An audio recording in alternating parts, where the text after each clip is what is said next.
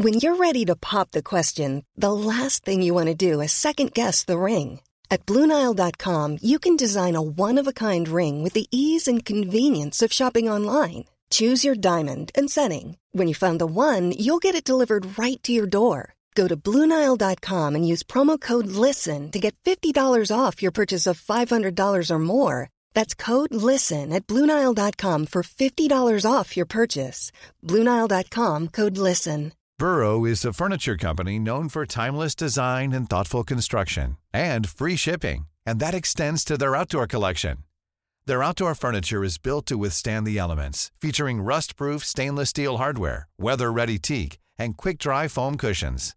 For Memorial Day, get 15% off your Burrow purchase at burrow.com slash ACAST and up to 25% off outdoor. That's up to 25% off outdoor furniture at burrow.com slash ACAST. Many of us have those stubborn pounds that seem impossible to lose, no matter how good we eat or how hard we work out. My solution is PlushCare. PlushCare is a leading telehealth provider with doctors who are there for you day and night to partner with you in your weight loss journey. They can prescribe FDA-approved weight loss medications like Wegovy and Zepbound for those who qualify. Plus, they accept most insurance plans. To get started, visit plushcare.com slash weight loss. That's plushcare.com slash weight loss.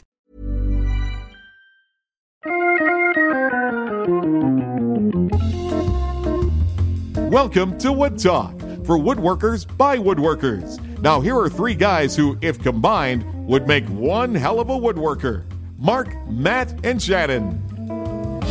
All right, it's Wood Talk number 243 for May 15th, 2015. It's a weekend edition of Wood Talk, so we've got one topic for you today, and that is uh, discussing the best place for a woodworking business. And this is sort of like a uh, if we could live anywhere in the country, where would we want to live to have a thriving woodworking business? Um, and of course, let's preempt this by saying not one of us has a woodworking business, right? Right. We may make Right. money from what we do, but let's clarify we are not selling our woodwork as a primary source of income. Right. I, I only have business cards that say that because I always try to get the free lunch. There you go. Uh, so we are completely unqualified to discuss this in any meaningful way. So with with that said, So it's a um, typical show. yeah, typical show, exactly. typical wood talk today. Nothing new. Bobby was the one who asked the question. He says, um, "If you could locate your woodworking business or hobby anywhere in the U.S., where would it be?" For me, there are several factors: availability of lumber, reasonable cost to purchase a shop space, a place to sell the furniture, and personal safety. I'm sure there are many other factors, and there are. There's, geez, there's got to be tons of factors um, that that go into something like this. And the reality is, very few of us even have the luxury of making a decision like this. You just kind of deal with what you've got and make the best of it, right?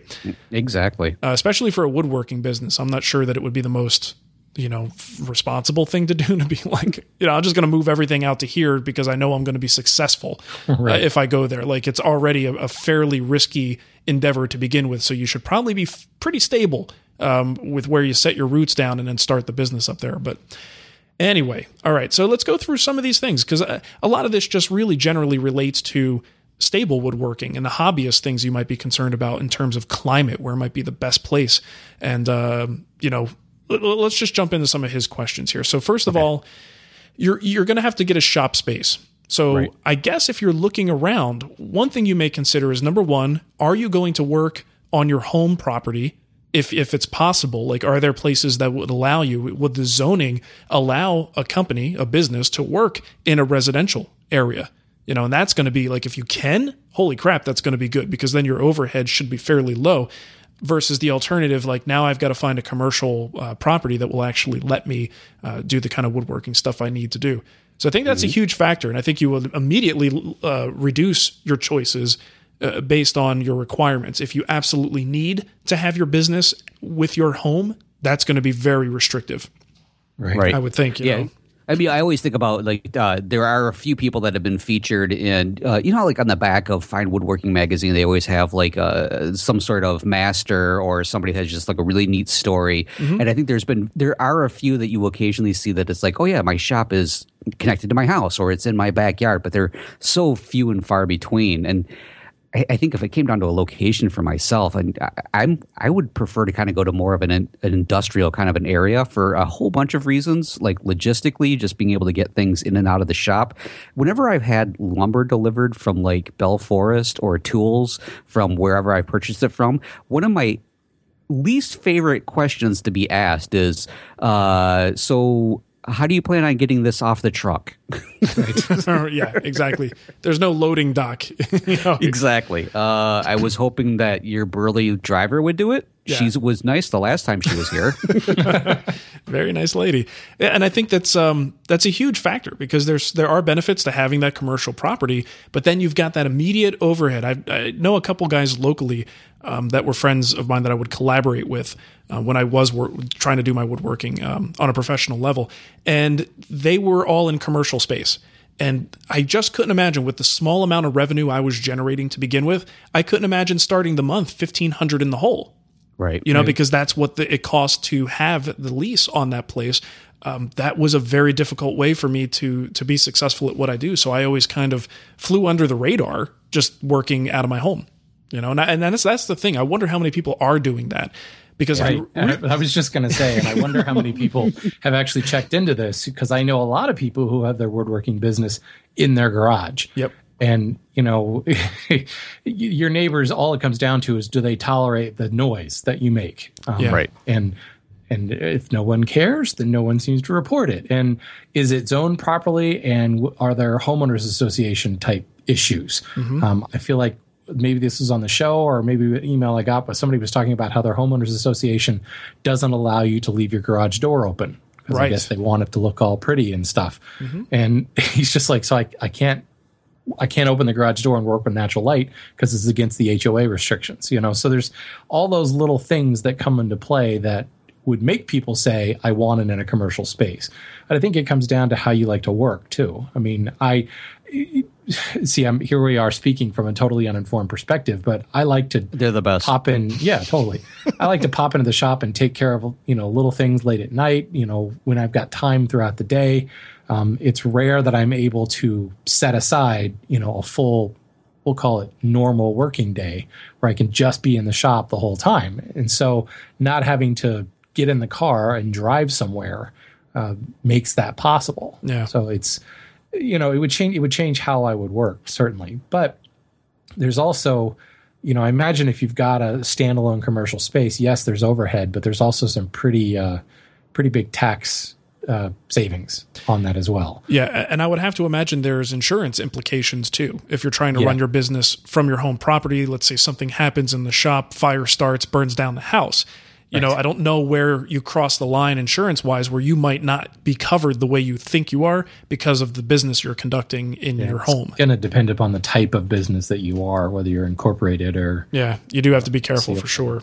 Um, if it were me, I would want to do everything possible to have it on my property. Um, yeah probably not part of the house, but at least on the same property. Sure. Now, how about personal safety? And this kind of ties into the same conversation. Um, for instance, around here, the the people who I know that have commercial spaces, a lot of times the only place to get an affordable space is closer to the downtown Phoenix area. And there was a guy, a finishing shop that I used to um, to work for, and that place was broken into. And I only worked there for like six months, eight months. That place was broken into about three times Ouch. And, you know, and they've got all the safeguards you could possibly imagine. There's an alarm system, there's, you know, stuff on the windows, but there's always a way. There's always a way for someone to get in. And mm-hmm. it was just, you just never know what you're going to walk into because that was the only place the dude could get this type of uh, property where he could have a real spray booth and all the things he needed to do the work that he did. Uh, you can't necessarily do that in a residential. So I'd imagine if you if you do go the commercial route, personal safety, uh, and I'm I'm not sure 100 percent if that's what uh, Bobby means by personal safety, but it comes to mind for me is security and whether or not your space is going to be secure. Well, you know, I think that's a real juggle, anyways. I mean, you're kind of re- regardless of where your shop is located, be in the house, be be it in a commercial area or something. Uh, if somebody is aware that you have something of value, there is always that possibility. You know, so you really kind of wrestle with that one way or the other. Uh, when I think of personal safety, I, I I do think of making sure that I'm okay.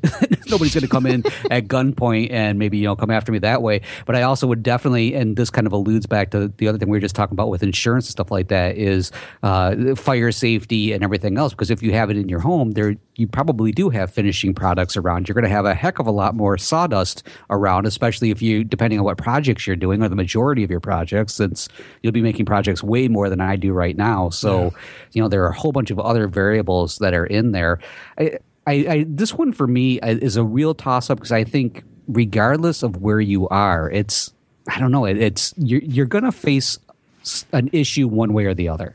Well, like right. Shannon said, going out at night, if you are that yeah. type to work late at night, and maybe it's only a 10 minute drive or something, you know, so you go ahead and head out to the shop. Well, working till midnight by yourself in a industrial complex, you know, do you feel safe doing that? Right. I don't know. I guess it depends on the complex, but definitely yeah. something to think about. So overall, yeah. I would say when you're picking a region, you certainly need to look into what type of commercial um, resources are available to you, if and and whether or not you could even pull it off in a residential zone. And I think that's mm-hmm. going to knock a whole bunch of places off your list.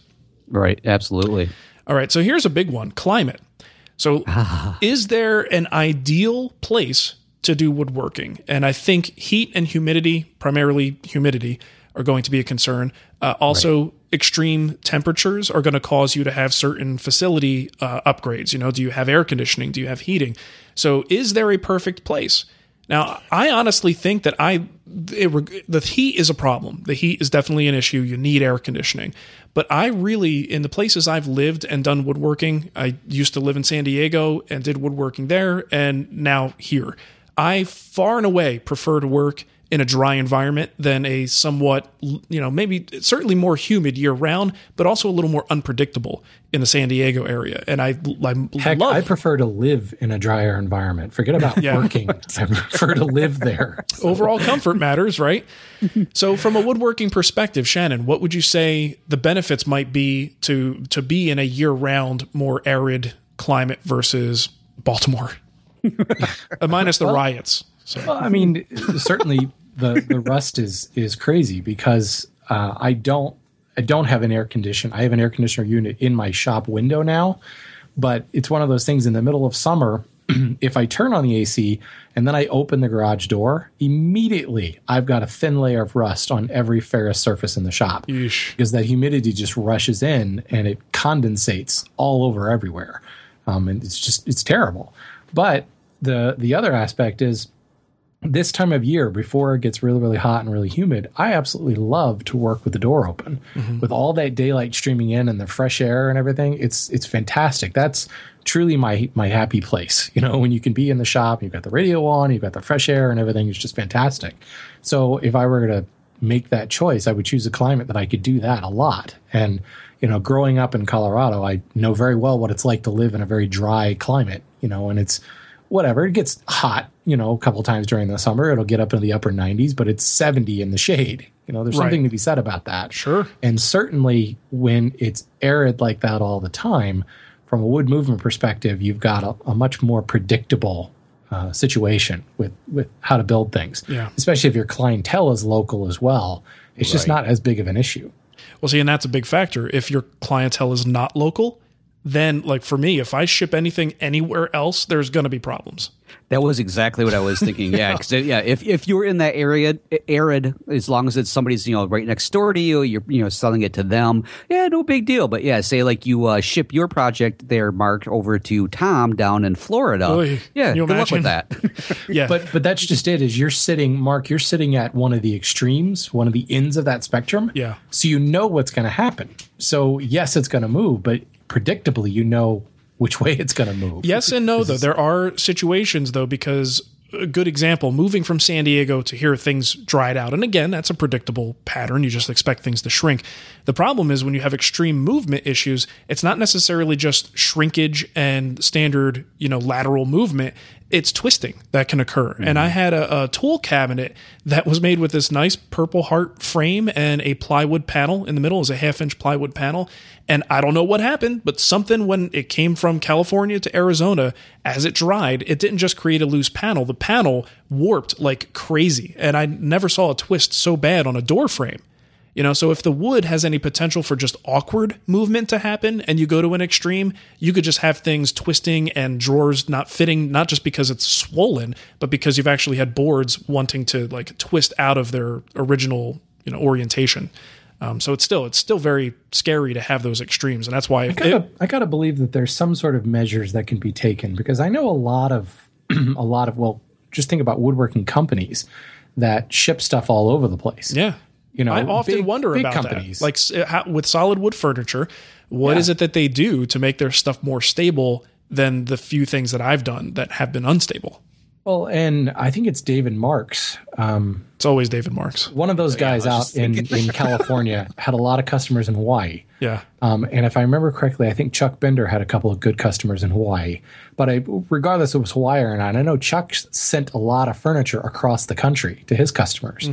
Um, and you know, this is fine furniture, and somehow they, they deal with it. You know, so somebody must have figured out something. Is that you build it and then put it in your air conditioned house for right. you know three weeks before you ship it so that it kind of settles down because air conditioner to air conditioner should be somewhat similar maybe Yeah. i don't know or Well, maybe it's just send a big long disclaimer sign here there would totally be move there would totally be a disclaimer if I were shipping something to extreme change like that. But most furniture parts are locked in to some place by multiple pieces of the furniture itself.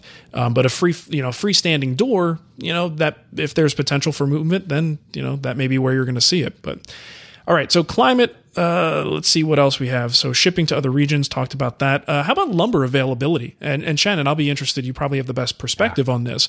that's that's a big one like re- regionally think about this Well, regionally, if you are in a place that has trees, are you are you guaranteed to have a better selection of lumber? no absolutely not um What? in fact you find That's like i i talked to a lot of guys up in british columbia who are like i can't get doug fir ever Mm-hmm. it's like that's funny that's where i buy all my doug fir It's in your backyard. and that's why I can't get it. Right. And didn't wasn't it you, Matt, that said you had trouble getting maple sometimes?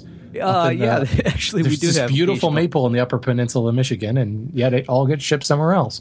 Exactly. Yeah, I, I know, used to never think about this. I'm frankly blessed living where I live when it comes to lumber. I've got Hearn Hardwoods 30 minutes north of me. I've got Groff and Groff down the street. Uh, Free State Timber, what, 20 minutes away. Of course, there's this J. Gibson McIlvain place where I work that's 20 minutes away. You know, th- there are two exotic lumbers. You know, there's great lumber yards. What, probably eight of them within an hour drive of me. I mean, that's that's fantastic. And but then I started talking to people all around the country, and it's like there's this band in the Midwest. It's like three hours is the minimum drive to get to a decent lumber yard. Mm-hmm. It's like you've got to be kidding me. You know, that's that's a tank of gas. You know, fifty bucks and whatever. And and there are a lot of places when I taught down in Texas. I was talking to the students about that, and you know that basically we have one place we can go, and it's terrible. You know, the guys are rude and they have terrible selection, so we just do everything online. It's like, wow, I've never even thought about that. Yeah. You know, and I bought a fair amount of lumber online, and it works just fine. But I don't think I could deal with it if I didn't have a place that I could go when I realized that I screwed up that piece or I shorted myself on something and need just that one extra piece. That would be tough to deal with. well, you know, Uh, I think that's got to come into play. well, interestingly enough, here in the desert, clearly nothing grows here. I have no problem getting just about anything I need. Uh, Uh, well, I thought you were going to build something out of that cactus wood. Oh, wait, no, sorry. That's that's that's a cooking show. Never mind. yeah, uh, yeah. We've got a couple of places that have really good domestics, and you know, just kind of like your mahoganies, your basic exotics that uh, a lot of um, uh, commercial people will be using. Um, so we've got a number of places I can get that stuff from in good quality hardwood plywood, and then I have uh, maybe two or three places for exotics. That's a little bit limited, but you'll find that's fairly limited in a lot of places. They, there's not often places that specialize in exotics. Um, so I pretty much have everything I need, and I'm in the middle of nowhere uh, because everything comes from somewhere else. You know, so that it's definitely something to look into though before you move. Do a couple of searches, go into some forums, and see what people are saying. Where they all get their lumber from? Is it a good place? Are there more than one? You know, is there more than one choice? Because maybe they're jerks at one place, like you were saying. you know, definitely got to consider that. Uh, well, and and it's one of those things that it shouldn't be a deal breaker because if you know that, if you know that uh, availability is going to be scarce, then what you need to do is is budget and plan for buying more in bulk. Yeah. you know, if you can buy at the wholesale level and you've got the space with which to store it, um, then pretty much anybody will talk to you. I mean, I know personally we ship nationwide. We've got trucks going to Florida and Chicago and Maine and California like once a week.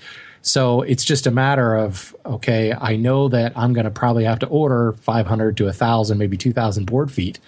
Um, What's so what's the lower end of a uh, big order like that? most people would say 500 board feet. Okay, Right. Um, okay. You know, if That's a lot. if you order, I mean, you're, Yeah. it's a lot for but, for like we're know, we're thinking like a one man shop. That's a lot of wood.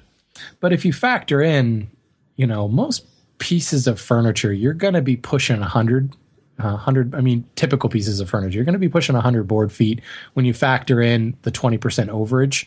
So, you know, if you're building eight pieces a year, um, you might be surprised how quickly you run through it. And and we do business with a lot of one man, two man type cabinet shops and cabinet makers, um, and they order on a regular basis two thousand board feet of lumber like twice a year. So um, you'd be surprised how much you might actually go through, and how that would change how you build when like. I, I've already ordered the lumber, so now I've got to make it work with what I have on hand. Sure.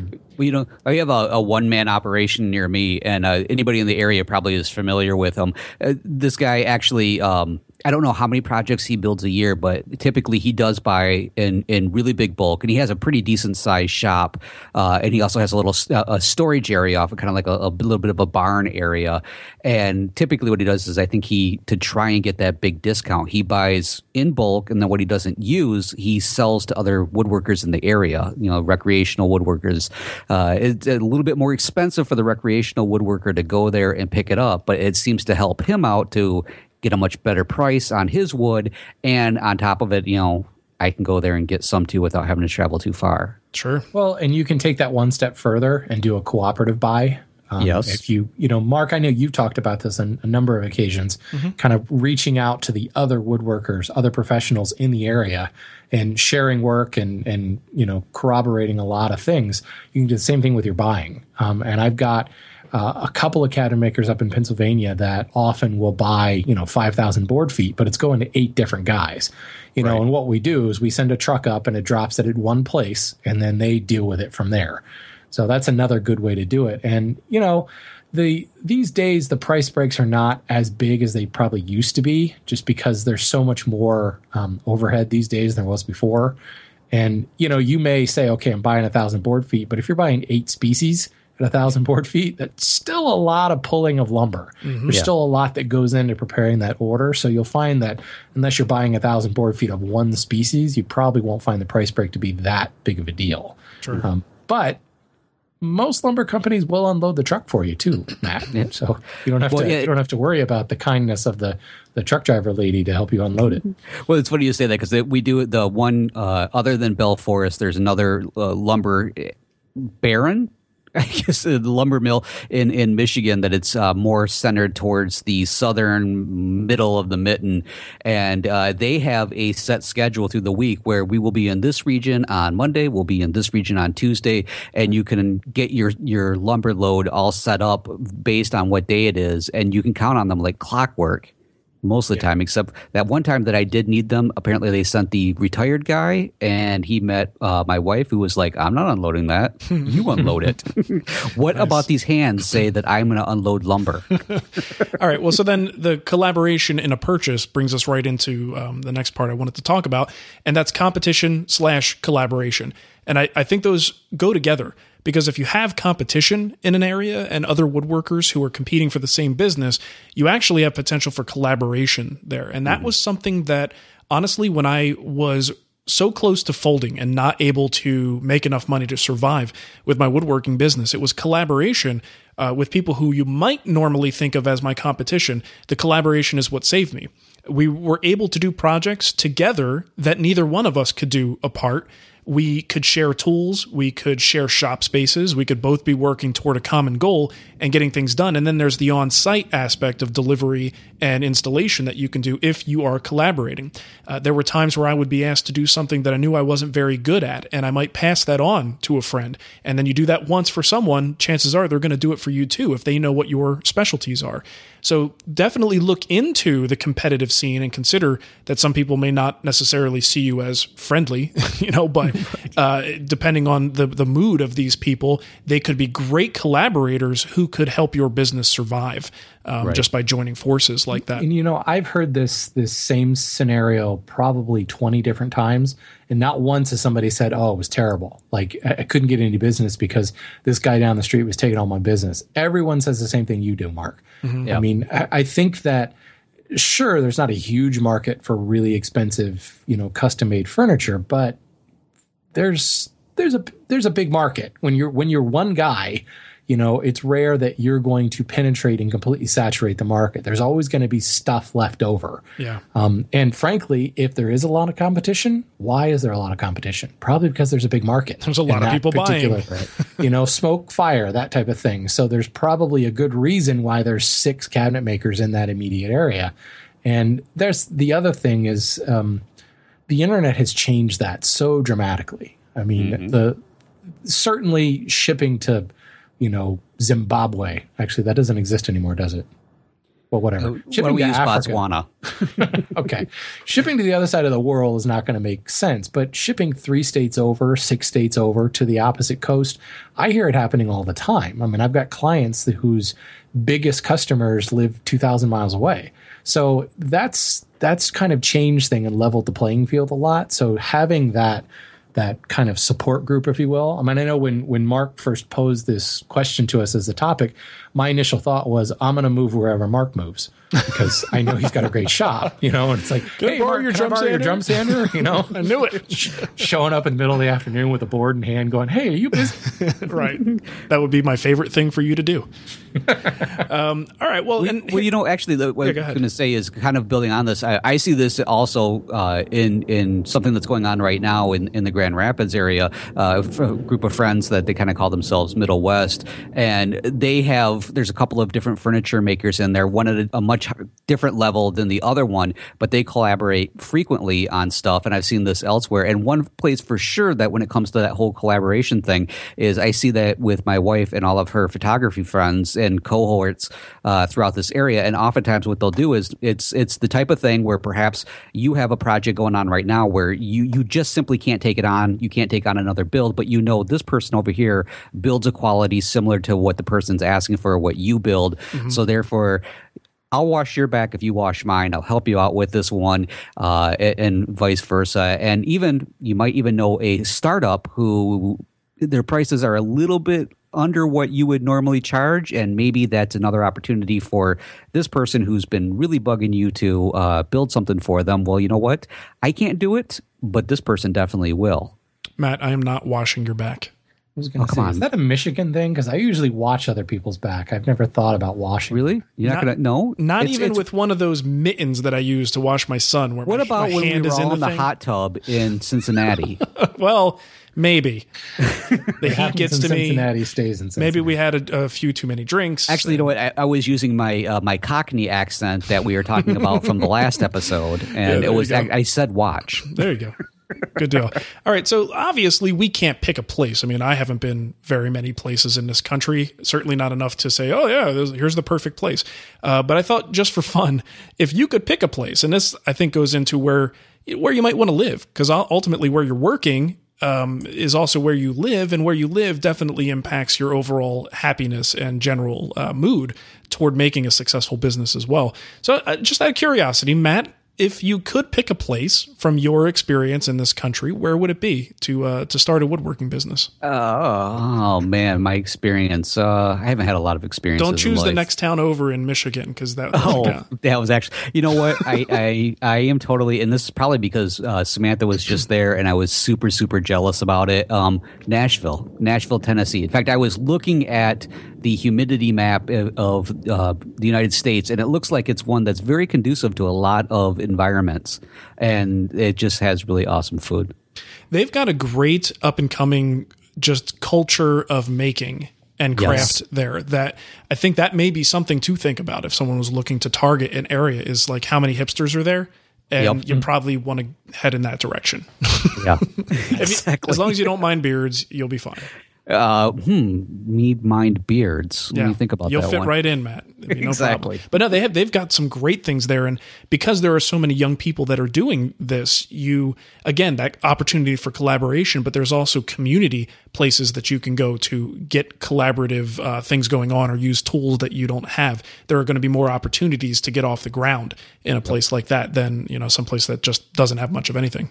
You know, actually, another one that I would think of just totally, this might be a- backup. And I know my wife and I have actually joked around about doing this, even though our friends and family go, Are you insane? Is Detroit. Detroit has so many up and coming things right Are you now with all the insane? Are you artists. insane? the artist communes there are uh, amazing. You can literally buy like a uh, uh, two or three Detroit city blocks for like a few hundred dollars. And uh, sure, there is a, a question about the personal safety and everything, but with as Say, I much see- stuff that's going on there, Don't they? Aren't they the only place in the, the country that has a higher violent crime rate than Baltimore? Is Detroit? Actually, uh, you know what's really funny is it turns out that um, where my mother-in-law is located uh, in Saginaw, we read, read recently that the FBI statistics said that that's worse than Detroit. So Oh, Wow. Okay. yeah, and she wonders why we never come to visit. Does it have to do with your mother-in-law or? that too. I think she is the statistic. Yeah, She's the cause of it. Uh, Shannon, what about you? Moran, Wyoming. Okay, To be not to be Just so super that we can- specific, but never even heard so of we it. can mispronounce it and call it moron. Moron, Wyoming. it's uh, well part of the reason is you've never heard of it. No, it's it's a Sweet. it's a great. Of course, I haven't been there in ten years, so maybe it's totally different. But I've always been partial to Wyoming. Um, the Rocky Mountains is where my heart lies, and Rocky Mountains off the beaten path. But I also know that Jackson Hole, Wyoming, is close enough, and there's a lot of very rich people in Jackson Hole, Wyoming. Hmm. So there's probably a market there. But at the same time, I feel pretty good about the whole SEO thing and the whole positioning myself on the internet thing. And what I said earlier about the internet leveling the playing field, I would want to live somewhere off the beaten path. I'd want to live out in the mountains. And I would be, you know, real close to Grand Teton National Park. Great fly fishing out there, great mountain biking. Maybe I could find my mountain bike again. That would be the first thing. But no, just I would choose where I'd want to live more than anything else. Um, Yeah. I think that the the rest of it could come from there. And focus your efforts online to drive business to you lo- on a local level. Right. But you know, like I said, I think that there's a possibility. I mean, it's a it's a big tourist area. I mean, you've got uh, like I said, Grand Teton. You've also got Yellowstone right in that area. Jackson Hole, Wyoming is a big touristy spot all year round, skiing in the winter. So there's there's a constant influx of people. Um, Moran is is any number of places. Cody would be another good spot. But you're on a at least um, actually, if I remember correctly, Moran's on kind of an intersection in between a couple of national parks. So it's a thoroughfare uh, that I think could draw some some business. But Nice. like I said, I don't even really care. I just know that that would be a beautiful place to live. Nice. Well, you know what? You'll never guess where I would go. Um, is it someplace in Arizona? No. Nowhere. in Tijuana, Mexico. Yeah, baby. Aye. uh, no, I would go to Denver or the at least somewhere around Denver. I could see that. Okay. Uh, totally you know see what? that. It's basically like take Arizona, subtract 20 to 25 degrees all year long, and it's kind of the same thing. You know, it's an arid climate for the most part, colder, certainly colder winters, but fairly mild compared to other like you know super nasty places in the Northeast. Uh, where, like where I grew up, and uh, you know the summers are really extremely mild. And I got to tell you, I'm kind of done with this whole heat thing here. I'm I'm, I'm over it, people. So uh, Take, I, take your heat and and make it basically one week in the middle of July when Yeah. it gets to about 104 in Denver and for a couple of days and Right. then it goes away. But it cools down at night too, I would imagine, right? Oh, totally. Right? And that doesn't happen here. Like it's still 105 out at night in the middle of summer, and that is And stupid. I heard it's a humid heat. right. Um, so you know, for me, it sounds and it does sound like it's got a you know there's a decent culture developed around the Denver area, and it to me sounds like a cool place to live. So that's where I would go. It is. I lived there for many years. Okay. Well, you have to tell me I all about it loved later, when I was there. uh, and I'll have to learn to love the Broncos, I guess. um, all right, well, that just about does it. And uh, Matt, how about you give them the contact info and we'll let everybody get back to their weekend? All right, if we have to, hey, if you have a comment, question, or topic suggestion, you have several different ways to contact us. Leave us a voicemail on Skype. Our username is Wood Talk Online. You can call our voicemail line at 623 242 5180. At least that's the area code we can use right now until one of us moves and we take the number with us. Yeah. Uh, email us at kickback at woodtalkshow.com or leave us a comment on our WoodTalk Facebook page. And if you're looking for the show notes or downloads from today's show or previous episodes, you're going to find those over at Wood woodtalkshow.com. Nice. All right. Well, thanks for listening, everybody, and go Broncos. right? I think. All right. Catch you later. See ya. See ya. Even when we're on a budget, we still deserve nice things. Quince is a place to scoop up stunning high end goods for 50 to 80% less than similar brands. They have buttery soft cashmere sweaters starting at $50 luxurious Italian leather bags, and so much more. Plus, Quince only works with factories that use safe, ethical, and responsible manufacturing. Get the high-end goods you'll love without the high price tag with Quince. Go to quince.com/style for free shipping and 365-day returns.